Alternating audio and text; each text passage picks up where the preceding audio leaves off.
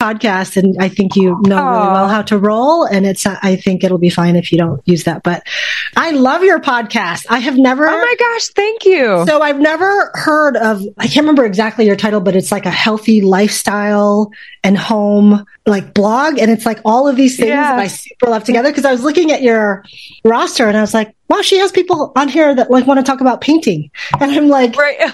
This is my jam, because like, to me, that's, you know, like yeah. healthy hearts, happy homes. I think you have some yep. kind of tagline like that. Yep. And I'm like, I'm into it. So anyways, I'm excited to I be here. I love it. Yeah. Thank you. Yeah, Thank you're welcome. you. Well, and I'm thrilled to have you, and we'll dive into this a little bit later. Yeah. But one of the things that I'm excited to talk about is how, especially co-regulating touch specifically. So we're adopting, and wow. this is such a huge conversation piece. We're adopting internationally from the Pacific island of Samoa, and in our adoption training, this, not specifically this therapy practice, but this concept of emotional attunement and this concept of the importance of holistic development, things we don't think about yes. uh, with our children or even in our own lives. So anyways, I'm jumping ahead, y'all. Hang in there. Sneak peek. We're getting to that. We'll get I can't to that, wait but to talk to you super- about that, especially because, ado- I mean, I yes. don't specialize in adoption, but adoption, especially if it happens in those first four years of life, has the yep. potential to really dysregulate the development of the nervous system. And yeah. I would love to talk to you about ways to support when you get your adoptee, and just for anybody that might have early trauma. So love it. We're going to chat. Yes. That'll be the second half. So you guys stay tuned. Don't worry. Yes. We'll get there. Everyone's like, just jump right to that. But yeah. I really like to press the rewind button, as you may know, if you've listened to my podcast. And I would love to hear a little bit of your backstory and how you even ended up. So you run the Somatic Therapy Partners group. Yep. And your specific concentration is this concept of somatic therapy. But tell me a little bit how... It's such a niched area. Tell me how you even got to where you are today. Yeah, thank you for asking, because it's an important part of the origin story of my business. So mm. I have been a therapist. I graduated from U T with a master's in social work back in two thousand four. And then I started doing training in somatic. I am certified in Peter Levine's approach, which is called somatic experiencing. And from that approach, there's a bunch of teachers who have been join the roster and then start creating other things. And one of the assistants, because they have assistants at every course to support the learning and the training of the of the participants, she said, you know, you might want to check out the work of Kathy Kain. And Kathy Kain and Stephen Terrell are one of my teachers, and they write a book called Nurturing Resilience. So I showed up at this training probably back in twenty sixteen or twenty seventeen. And it was called Somatic Resilience and Regulation. And the whole point of the training was to support the healing from early trauma.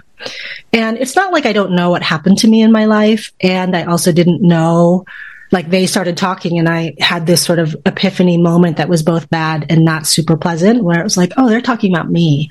They're talking about a really disrupted nervous system from a lack of safety in early childhood. And again, it's not like I didn't know, but I didn't know the impacts of just how deep that kind of trauma can go. And then I just started diving in and I was really hooked. And, you know, I'd been a therapist for twelve or fourteen years prior to taking this training. And I worked in eating disorders and I'd worked with veterans. And when I started learning this work of co-regulating touch, it was like I landed fully and deeply into my soul's purpose and my soul's alignment on the planet. And unlike anything I've ever been trained in, it has this quality or experience with clients where they heal almost magically, because what we're doing is we're bypassing the prefrontal cortex and the conscious brain. And we're coming, we talk about it this way, like we're coming underneath the nervous, the architecture of the nervous system. And we're basically helping to build a better, stronger, more resilient nervous system. And the results that my clients see, most of them, I mean, not everybody, you know, there's no one approach for that fits for everybody, but most of the clients that engage in this work do healing on the level that I've not seen prior to taking this training in my career. And I used to also work in eating disorders where we would see really high yeah. recidivism rates. And yeah. I just love the work so much. And it is so deeply needed. In a related tangent, the United States scores some of the lowest in terms of human touch in the world. So somehow they have mm-hmm. this ability to rank countries about how much they have, you know, how much they use touch in mm-hmm. their daily life. And I'm Filipino, so I didn't grow up in the Philippines, but whenever I would go back, I'd see men and women and girls, like they'd be, you know, arms around each other, holding yeah. hands. Like it was, you know, there's a lot of physicality, and in the United States, touch is really taboo. So I wonder if that's you know, partly because of the white European history, because I think that's also probably very true of, I shouldn't even say European, but as much of the, I guess it is European, but like the British, the German, I'm thinking my area is very like white German yeah. type of background. And I feel like that's maybe some of that. Yeah, I appreciate you bringing that up, because there are really big cultural differences, you know, like in the yeah, Philippines yeah. for young men to like hold hands with each other walking down the street, it would be the same thing as just like putting your arm around someone. But in the United right. States, you know, we are very polarized about things like that. And depending yeah. on where you are, that may be safe or not be safe. Yeah. So yeah, I got into co-regulating touch after taking this one training, and I've taken those trainings multiple times. I now, you know, support my staff in learning how to do these things. And it is the work that mm. truly keeps my soul aligned. And the good news is yeah. that it also keeps me regulated, because, you know, when I'm touching someone's nervous system, they're also touching me back, which means that we both get to be regulated by the end of the hour. So share with me a little bit in your experience. So I, there's a business coach that I work with, and he says that you're best positioned to serve the person you once were. And what, yeah, I know. Like, think about it for a second. It's like, that's a really and good that, phrase. Yeah. And that's exactly what you're speaking to. So tell me a little bit how you are able to serve these people in a way that is also touching you and the person that you once were, in terms of whether it be trauma, or if you don't want to get into the specifics of your own childhood trauma, but share with me a little bit about how, from a more personal level, you have been able to experience some of the healing that comes with what you are now practicing. How have you seen that transform your personal life? It's a great question. I mean, one of the things that I have started telling people, because I, I mean, not started, but, you know, in the last three to five years is that, so I grew up in a home where there was a lot of emotional misattunement. It's also called emotional neglect. And there was also physical abuse. And so empathy, I'm a psychotherapist, and it's funny for me to say, like, empathy is not something I know very well, because I didn't grow up with it. So what I have been telling folks is that I had to learn empathy by going to school, because I was, I don't know how I was going to learn it any other way. Mm-hmm. And so that's part of how, I can't remember exactly your question, but that's part of how I got into it. And back to your statement about we serve the people that we once were.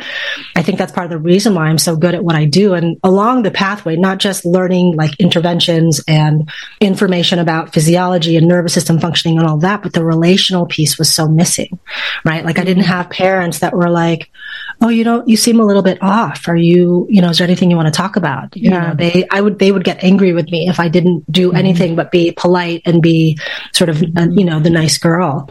And so over the course of my training, I've really learned how to do empathy. And I have to say that the touch work really, really deepened and widened my capacity for empathy, because now I'm not just talking with a person and interacting with their brain, yeah. but I'm actually in their nervous system, so to speak, and yeah. feeling the level of dysregulation and the level of need, if you will, in terms of all of the unmet needs that happen when we're young and we don't get, you know, we don't live in a safe environment. It's interesting how much emotion is connected to that sense, not just of safety, but of touch, and how it can be a very negative impact or a very positive impact. I literally just had this conversation. I don't remember what started it. So I worked in emergency medicine for ten years. And mm-hmm. one of the things that became a sixth sense was when children came in and they were not emotionally expressive, out of proportion to their physical presentation, was an instant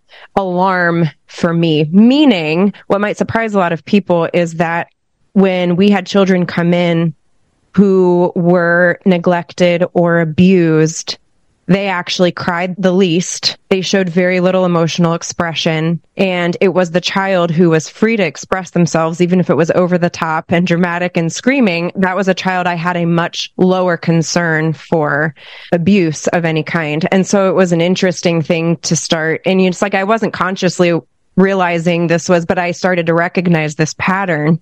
And so any child that should be crying because this hurts and is showing extreme stoicism actually was always a red flag to me. So that runs exactly with what you're saying. It's like there's no way to practice empathy because you've never been allowed to express emotion because you don't feel safe in order to do so. Because in that child's life that came into the E R and wasn't expressing a congruent response to the physical harm that had happened to them, right. That is total survival effort right there. We call that survival effort, right? Their system is like, I'm just going to shut down and I'm not going to try to feel the things and I'm going to try to be kind of under the radar and I'm going to be really quiet.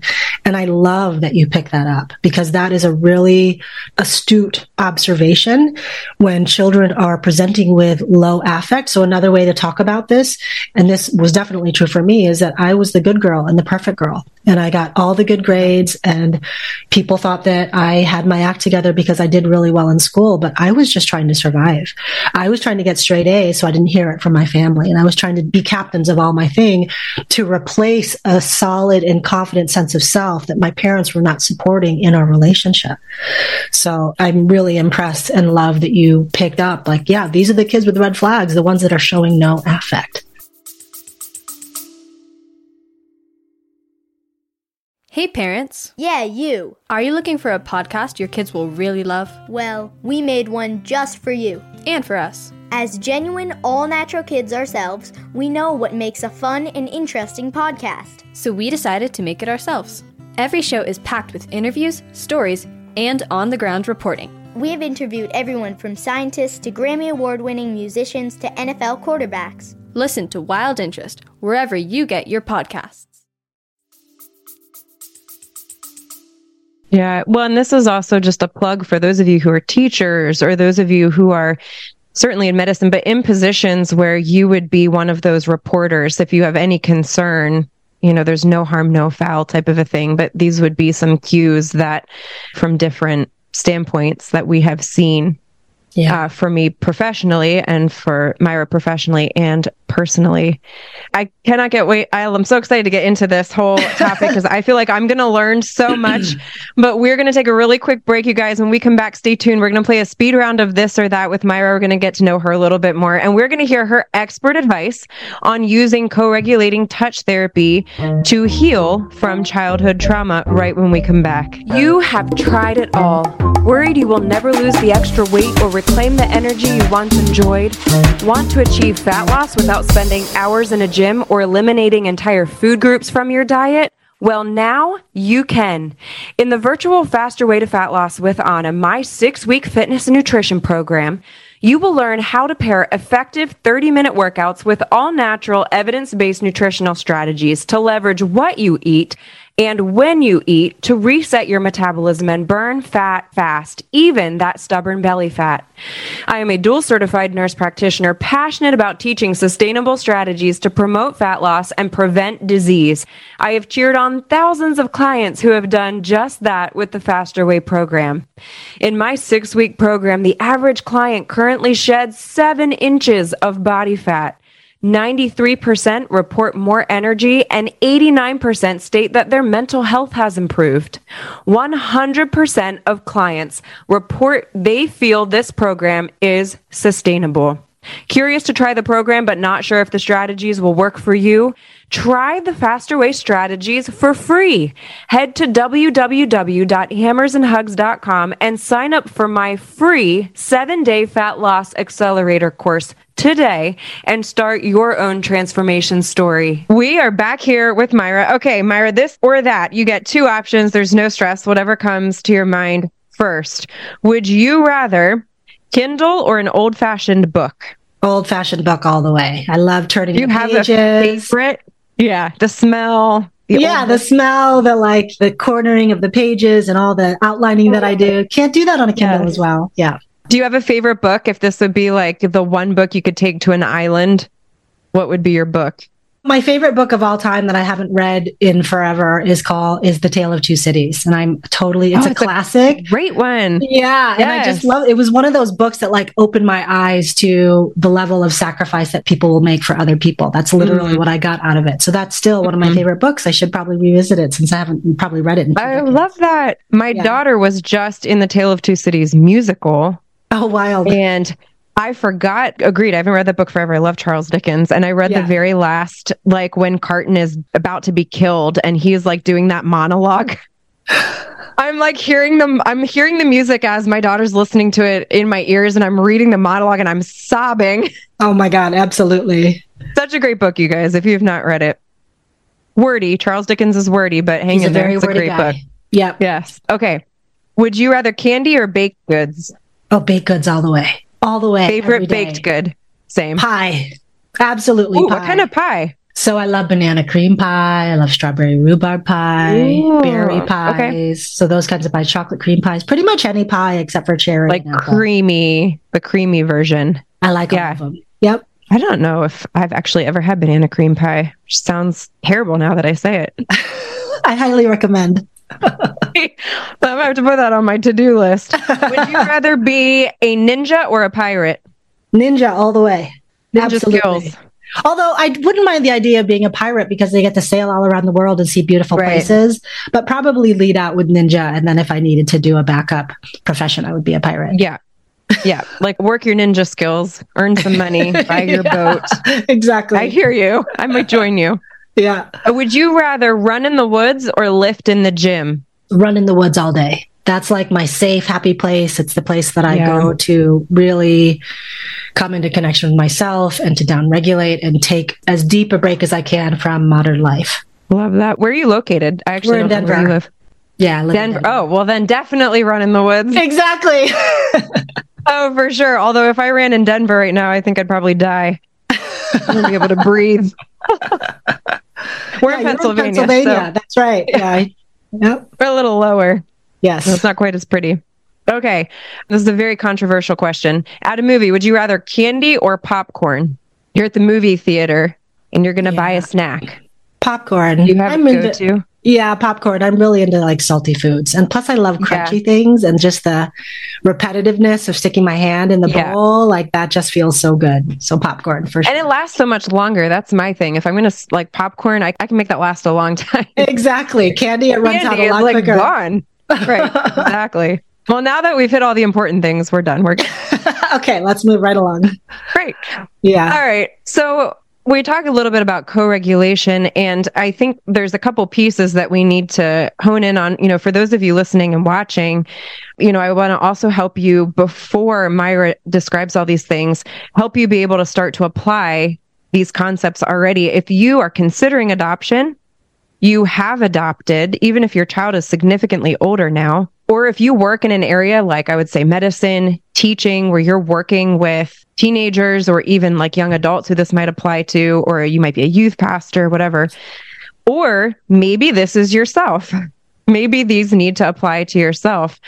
I want you to be thinking specifically of people that these might apply to, or maybe it's even yourself as we go through these topics. But first, explain what co-regulation is, because a lot of people might not even realize co-regulation is something that happens naturally. We just don't even, yeah. we're not aware of it. So tell us what co-regulation is.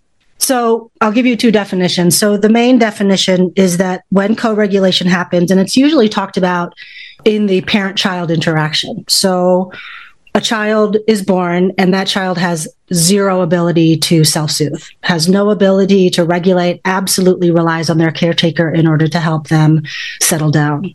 And so co-regulation is basically the dynamic relationship that happens between parent and child. And then as we get older, between spouses or friends, but for now, parent and child, where the child does something and the, the mom or the dad responds and goes, oh, your diaper's wet. The baby's diaper gets changed and the baby feels happier. And then the mom says, okay, I'm going to put you down. And so co-regulation is just the back and forth that happens as we are in relationship with people.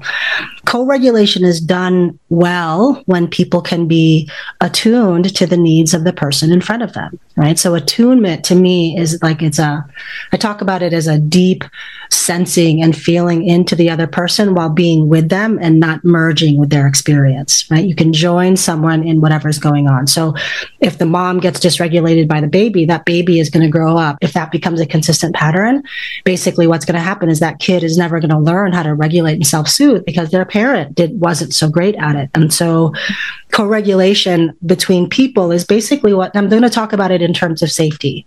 So when we feel in a safe enough relationship with someone, like if you and I were best friends and I flew out to Pennsylvania and saw you, my system would automatically come into balance because we have this history of time and deeds done together where it's like, I know that I feel safe. I can be myself. And so co-regulation in the best sense, it allows two people or a room full of people to come into a similar like regulation pattern.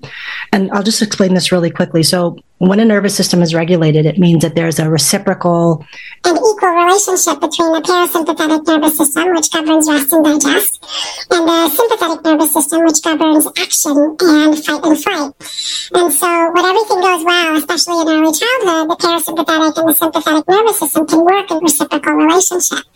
Now, co-regulation also happens, and I've been thinking about this, but we've heard about mob mentality. If you're in a situation, you're surrounded by, and this could be a concert, it could be you're at a concert, or you're protesting or something like that, and you are going to be picking up everybody's energy because that energy of fight, of being out, being big, whatever the situation might be, as a person, you're generally going to pick up on that. So when people are co-regulated and they're co-regulated towards the opposite end of the spectrum, where there's a lot of acting out, there's a lot of impulsivity, that can also pass. So that's the reason why I keep talking about co-regulation in terms of safety, because that's what we're actually trying to do in the work of co-regulating touch through therapeutic, attuned, and safe enough touch. What we're doing, what I'm doing with clients is I'm supporting their nervous system in coming back into a regulated rhythm where there's that mm. rise of activation and then there's that settling experience and then that rise of activation and then that settling experience. You know, your listeners, you might not know that that's what your nervous system is doing all day, every day. It's just trying to yeah. find this easy balance. And when there has been trauma, that reciprocal relationship in those two parts of the autonomic nervous system, they don't work well. They get stuck in either on or off. So it might be that the accelerator and the brake are stuck on at the same time. Or I'll just speak about it in my case. My pattern is that I'm really good at being revved up. So my accelerator tends to be pretty high. And I have had to work in my lifetime to not get into those patterns because it leads to illness. It leads to depression and anxiety. It, overdoing and overworking is just not sustainable. And I know that these patterns are from my early childhood where I had to be really up. Like I had to be scanning my yeah. environment to make sure that my parents were in a good mood so that I would not get hurt, mm. right? I was always up. I was always trying to be like the funniest one and the most intelligent one and kind of goes like that. And so I've had to really mm. consistently pay attention to those patterns so that I don't default back into my early survival pattern.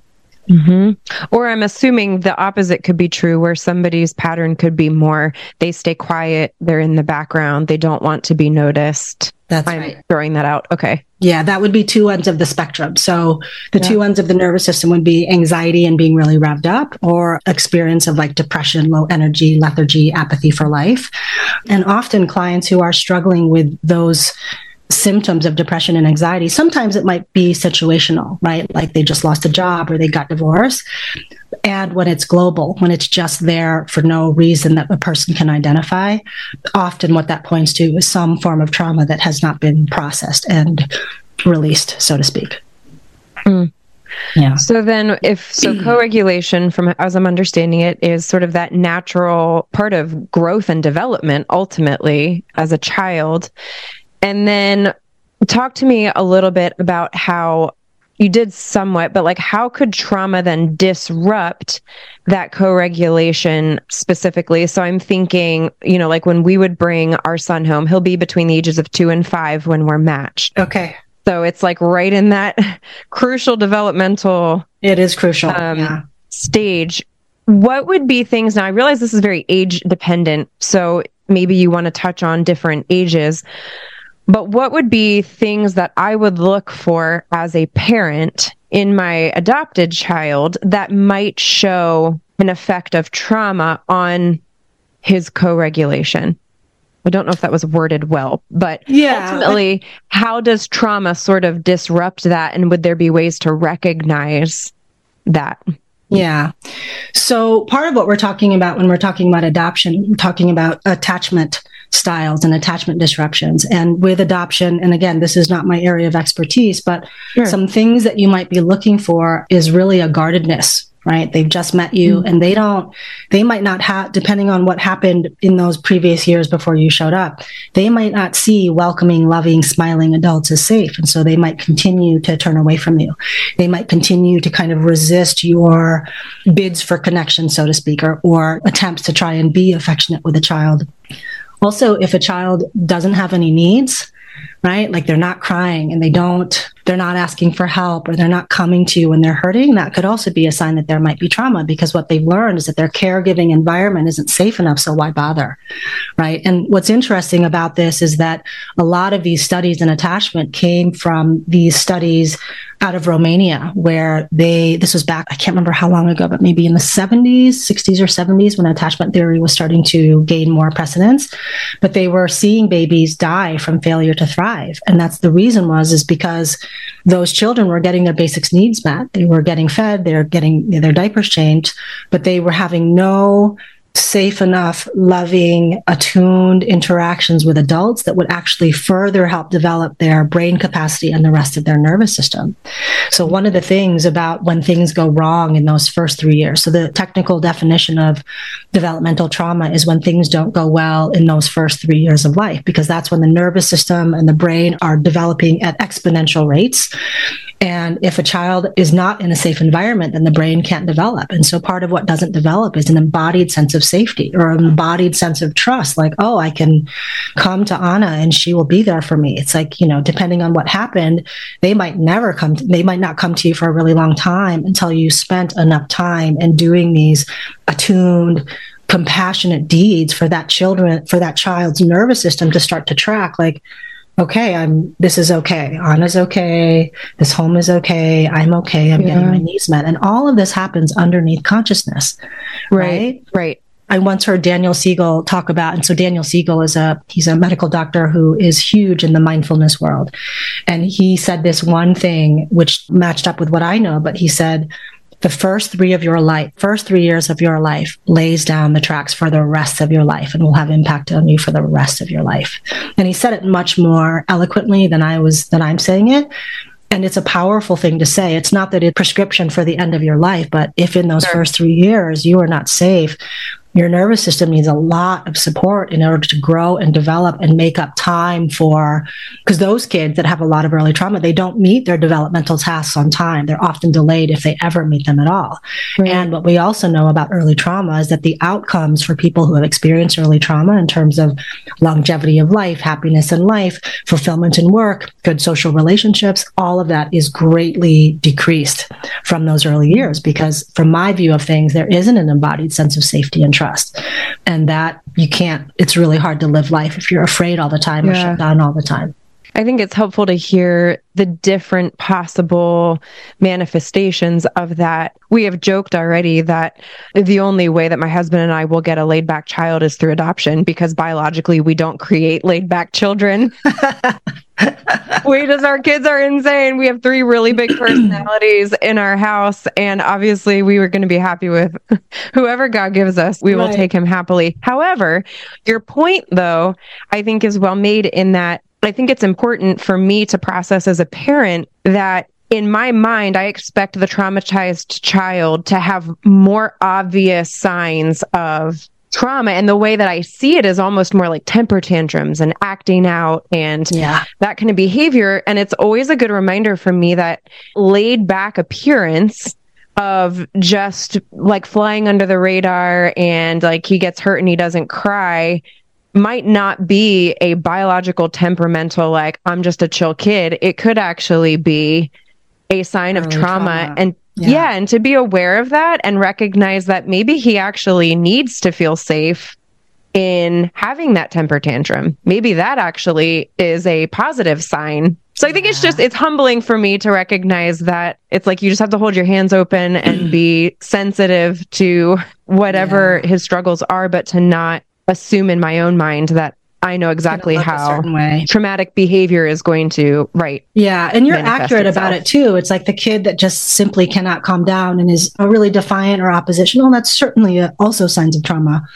One of the things I really appreciated that you said, and I hope all of your listeners can take this in, is you said, you know, maybe they need to have that tantrum.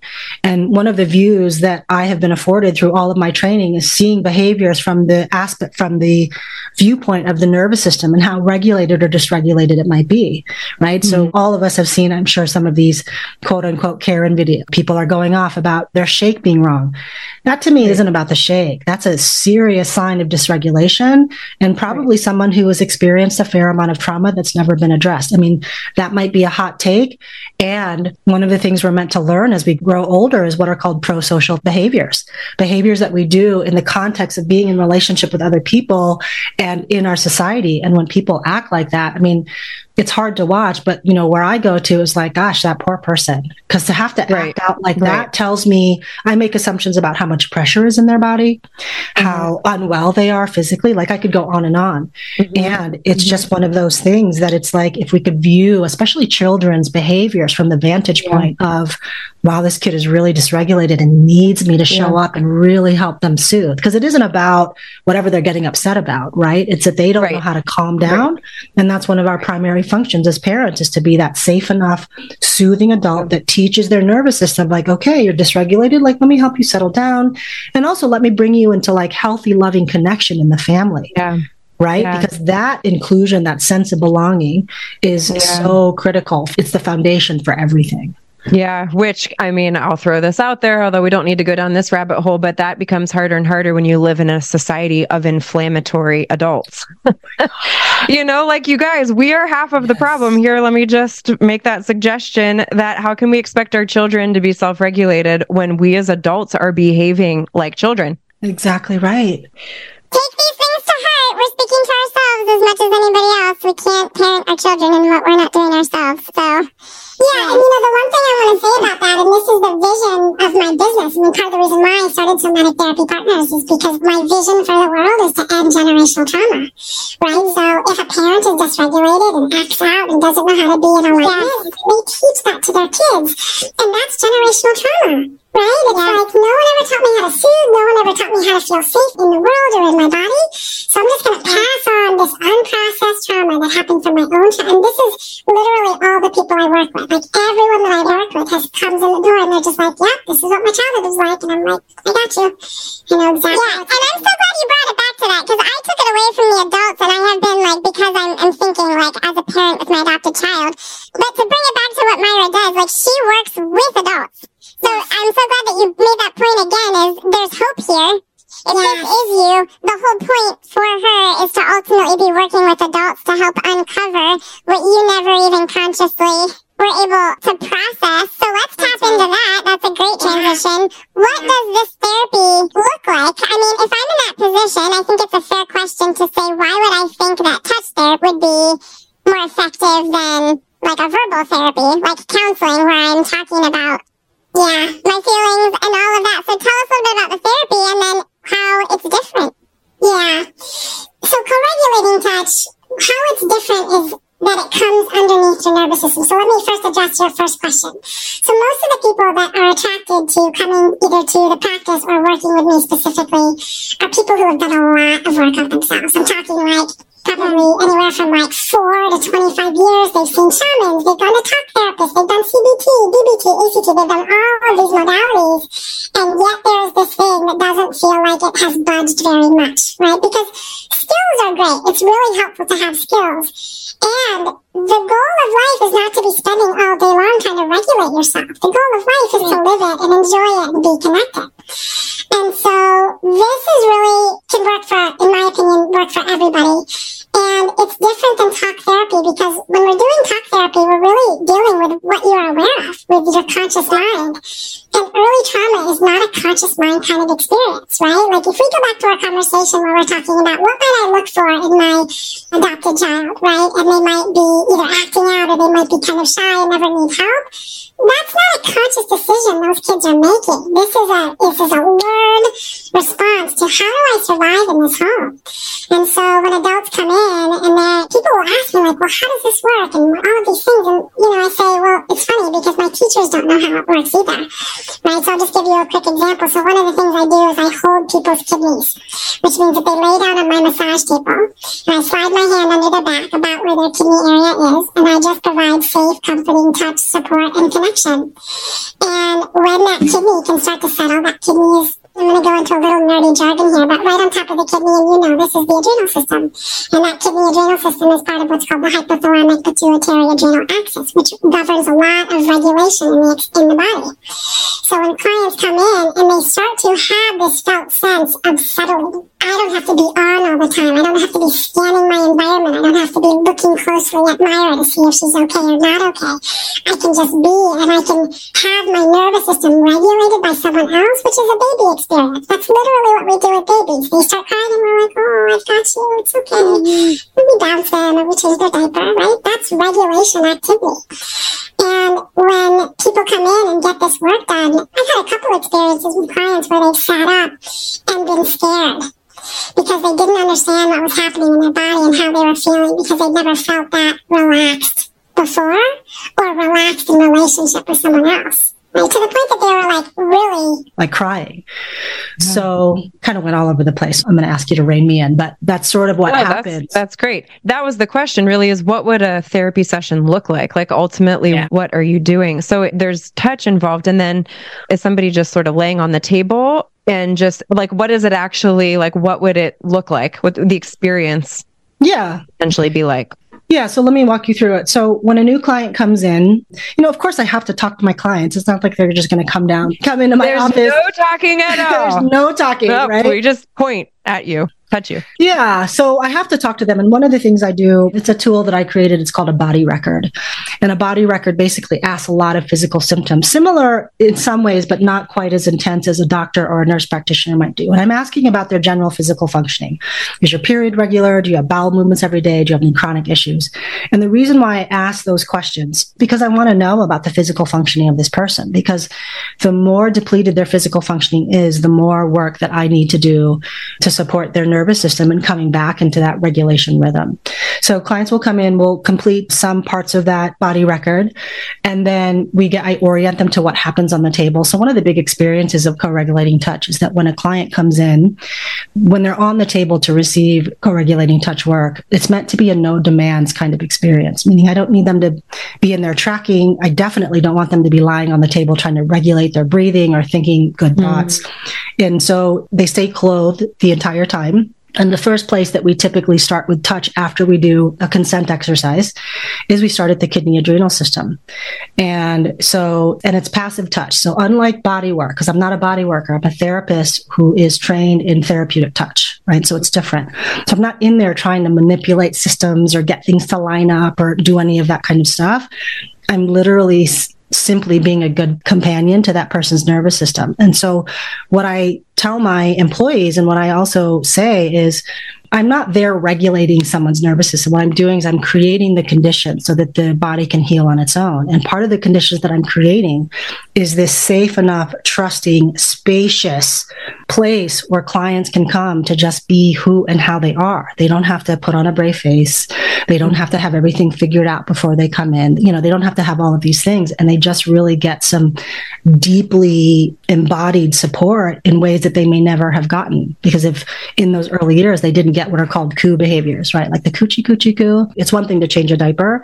And then it's another thing to change the diaper and be like, I got you, little girl. Okay, mm. no problem. You're all dry now. Those are coo behaviors. That's what creates yeah, that sense of safety and attunement. How does that support? There's a biological process happening, physiological process happening with the nervous system. Is the theory then that subconscious healing, in a sense, where you're almost letting your nervous system repair in a way that you didn't even recognize it needed repaired, does that then put you in a position where you are more able to then consciously recognize what needs healed? Like, I guess I'm thinking like, so what is, how then do people see that quality of life improvement because of somatic therapy? Yeah. So specifically with co-regulating touch, because I've been doing it since I think twenty sixteen or twenty seventeen, so quite mm-hmm. some time. And one of the things I tell clients is I want you to come in weekly and every other week if you can, at least for the first eight sessions, so that we can start to create that new normal in the nervous system. And yeah. new normals get created through diligent habits, right? It's like, okay, yeah. you're going to come in every week, we're going to talk about some things, and then you're going to get on the table. So over time, the system learns how to be in a more regulated rhythm versus being stuck up in that sympathetic arousal place or stuck down in that, you know, low energy lethargy parasympathetic place. So it's creating different habits in the body. That's one way that we do this work. What was your question exactly? Because I was, there was something I was going to say and I just forgot it. No worries. My question was, how then, once you help regulate the nervous system, what is the next step then to helping translate that into an improved quality of life where there's healing, yes. there's nervous system healing, but then how does that translate into behavior yeah. and improved quality of life? Okay, great. So always in the work that every clinician does, at least in my opinion, they should be doing, is that you we're also providing education. So always when we're doing, when I'm doing co-regulating touch with someone new, I'm also providing them a somatic education about how their nervous system works. Mm. So they can, for example, start to identify, where am I on the nervous system map? Am I in my arousal place or am I in my shutdown place? Just as a most basic starter point. And then throughout the course of our therapy, they're also learning regulation skills. But one of the first skills that everyone has to learn in in terms of somatic therapy is learning how to track and sense what's happening in your body. And for clients who have had early trauma or trauma in general, wanting to come into your body is a really hard place to come because automatically that survival brain will be looking for everything that's wrong. This hurts. I'm so tired. Didn't get my needs met. I'm, I'm upset. I'm depressed or whatever it might be. And so when you do all of those things together, the therapeutic touch, increasing somatic awareness, teaching them skills, and then also giving that person nervous system education, they're suddenly armed in a good way with aspects of themselves that they never knew. And one of the things about helping a client learn how to come into their body is that we have to do it from a place of goodness. One of the things I don't do typically at the beginning is when clients come in, I won't say to them, how are you? Because if I ask them how they are, they're going to lead with, oh my God, I've had the worst week in the world. And I got in this big fight with my partner and on and on and on. And so what co-regulating touch does is it gives them that felt sense of goodness, right? Goodness is mm. sort of like a, a broad term for like, I don't feel as anxious. Oh my gosh, my body's right. actually quiet, right? And once clients start getting that lived experience of, wow, I can actually breathe, like my chest doesn't mm. feel tight, right? Whether it's because they got co-regulating touch or they practice a self-regulation skill, that becomes a huge motivator. And one of the things that I watch happen consistently that I feel like is magic is I watch people's narratives about themselves go from like self-loathing, self-hatred, mm. self-doubt to like, I can figure this out. I can do this. Yeah, this is hard, but I know I can do everything I need to to figure this out. Mm. It's not because I'm sitting there like heaping praise on them. That's not actually what I do in session. It's because their nervous system has settled enough that they can start to really attend to some of their more shining aspects of self that were covered up because they were in survival all of the time. It's building a resiliency is what I'm hearing. That's it. It's That's like by helping thing. heal the nervous system and allowing it to almost rest in order to repair. Yes. You're helping them build resiliency. Yeah. That's right. You said it really well. And my practice, we focus really on working with folks who have early trauma and also anxiety. I tend to be better at working with people with anxiety because I can see them settle down, right? Yeah. But yeah, it's right. We have to give the nervous system rest so that it can repair, because if it's, I'm sure you, I don't know if you've heard of Stephen Porges, and he talks all about the polyvagal theory, but he talks about this high cost of doing business. And for people who have experienced trauma, their bodies work so so much harder mm-hmm. than someone whose life went well enough in those first three years. Their body mm-hmm. has to work harder to keep up their immune system, to make sure their digestion is okay. And again, this is the reason why I ask these very specific questions, not only about like accidents or injuries that they may have had, but like, what's your general state of functioning? So if a client tells me I get sick all the time, I'm like, yeah, your immune system is depressed, which tells me that you're probably really high in your sympathetic arousal system. You're probably dominant there, because if the body's constantly trying to survive, it can't do all yeah. of its basic housekeeping functions, like transferring nutrients in and out of the blood and filtering, right. you know, all of those things. You know this better right. than I do, but yeah. That's so fascinating. It's such an interesting, I think one of the questions, I saw this on your website, and I, I'll make sure this link goes into our show notes, but I think I saw a test that somebody could take yeah. to even help identify if this is something they should be considering yeah. for themselves. What is the name of, again, I'll make sure the link goes into our show notes, but what is the name of that? And it's just a self Yeah, it's a resiliency quiz. Right? Yeah, it's okay. I, when I started this, the group practice, I was like, this is what I'm seeing my clients be able to do when they're resilient. And so the mm-hmm. question is really, it, this isn't like, I didn't pull this from anything. It was like from years of watching people come back into physiological and psychological resilience. So there's a resilience quiz that can just help you understand where you are. And it kind of just helps people understand where they might need to do the work or do personal yeah. growth work or healing work. Because it's important, you know, like, the things that we don't heal, we definitely pass on to our children. Definitely. Yes. It's just absolutely. like, a, yeah, there's, and the most dangerous the piece is the when you don't know it. I think that's the piece oh. that's so hard, is like, there are people who know they had a rough childhood. Yeah. Like they know that consciously, but it's not a far stretch to me at all to understand how much can subconsciously affect the way that you see the world and yourself, because the yes. same lens through which you see yourself is the same lens through which you see the world. That's right. And how that can then get passed down subconsciously yeah. to your children. Like, I absolutely love what you do. And I, I found that link. So you guys, I'll make sure that this is in the notes so that yeah. you can take, take this quiz, quiz yourself.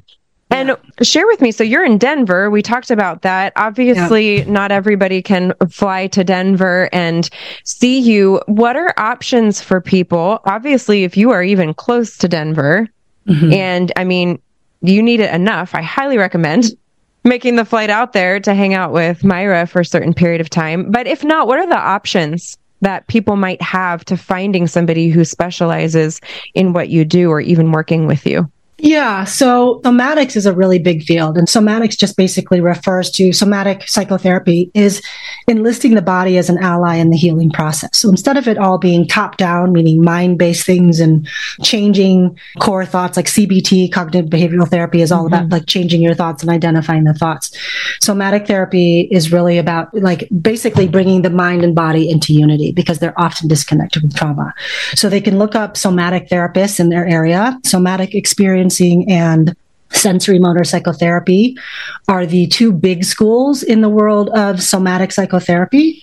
And then therapeutic touch can come in a lot of different forms. There is a website called co regulating touch dot com that people can go to to see if they can find people who are trained like me in this mm. area. And, you know, say that Reiki, one more time. What's the website yeah. again? co regulating touch dot com. All right, we'll make sure our editors put that in there, co-regulating touch. Okay. Yeah. Yeah, that would be a good place to start. And, you know, one of the things I'll say for all of your listeners, and it might be a hot take, but if you have experienced early trauma, even a shock traumatic event, and they're different, right? Because early trauma happens in those early right. years, and shock trauma is a one-time event. You definitely need help. And I don't mean that in a bad way, but like, if you could have already done this work on your own, I'm pretty sure you would have. Mm-hmm. And it really is better to see someone who was trained in trauma, in my opinion, trained in somatic approaches to healing trauma to really help resolve that. I mean, I've even had teachers say it's better to have no therapist than it is to have a bad trauma therapist. Bad one. Amen to that. Yes. yes. So I just want to really say that, because there's no shame or harm in needing help, because, you know, this is what I tell my clients all the time. Like, you are so intelligent. Like, you can read the internet, you can get all these books, mm-hmm. and all of that stuff is really helpful for your education. But doing that work in the relational field, right? Because shame and trauma ha- typically happens right. in relationship, not all the time, but often, right? Mm-hmm. So if it happens in relationship, we also have to heal it in relationship. So way better for anyone listening that's like, I don't know, I don't know if I need this. It's like, okay, you might not. And if you're even questioning it, you probably do. And I can't recommend it yeah. enough. And I want to highlight something that Myra said, is it's rarely an exclusion, meaning it doesn't mean that C B D might not be a good option for you, or that it's really, it's like a marriage. It's yes. bringing them all together. It's not that one is preferable, but it's not incorrect. It just might be very incomplete. And yeah. the goal is to try to create the most holistic healing experience from the trauma. So That's we will right. make sure all of these links are included. But where can people find you specifically or follow you and what you do? Yeah, thank you. So go to somatic therapy partners dot com. That's the name of my group practice. And I've got three other practitioners currently working with me. Two of them are going to be touch trained here pretty soon so that they can also deliver that work. That's one place that they can find me. And then on Facebook and Instagram, my handle is Somatic in Denver. Somatic in Denver. Somatic in Denver, and then yeah. that's somatic therapy partners dot com. Myra, it was such an honor to have you on here. You are such a light, and I just pray God's richest blessing over your family and over Thank you. Your heart, your home, what you're doing, and I, all your patients. I just pray healing over them, and you're doing incredible work. It was an honor to have you. Thank you so much. I really appreciate the opportunity to talk about something I love so much. Thanks for listening to this episode of the Imperfectly Empowered podcast. I would love to hear your thoughts from today. Head to your preferred podcasting platform and give the show an honest review and let me know what you think. Remember, you cannot be redefined, only redeveloped, one imperfect day at a time. Your story matters and you are loved.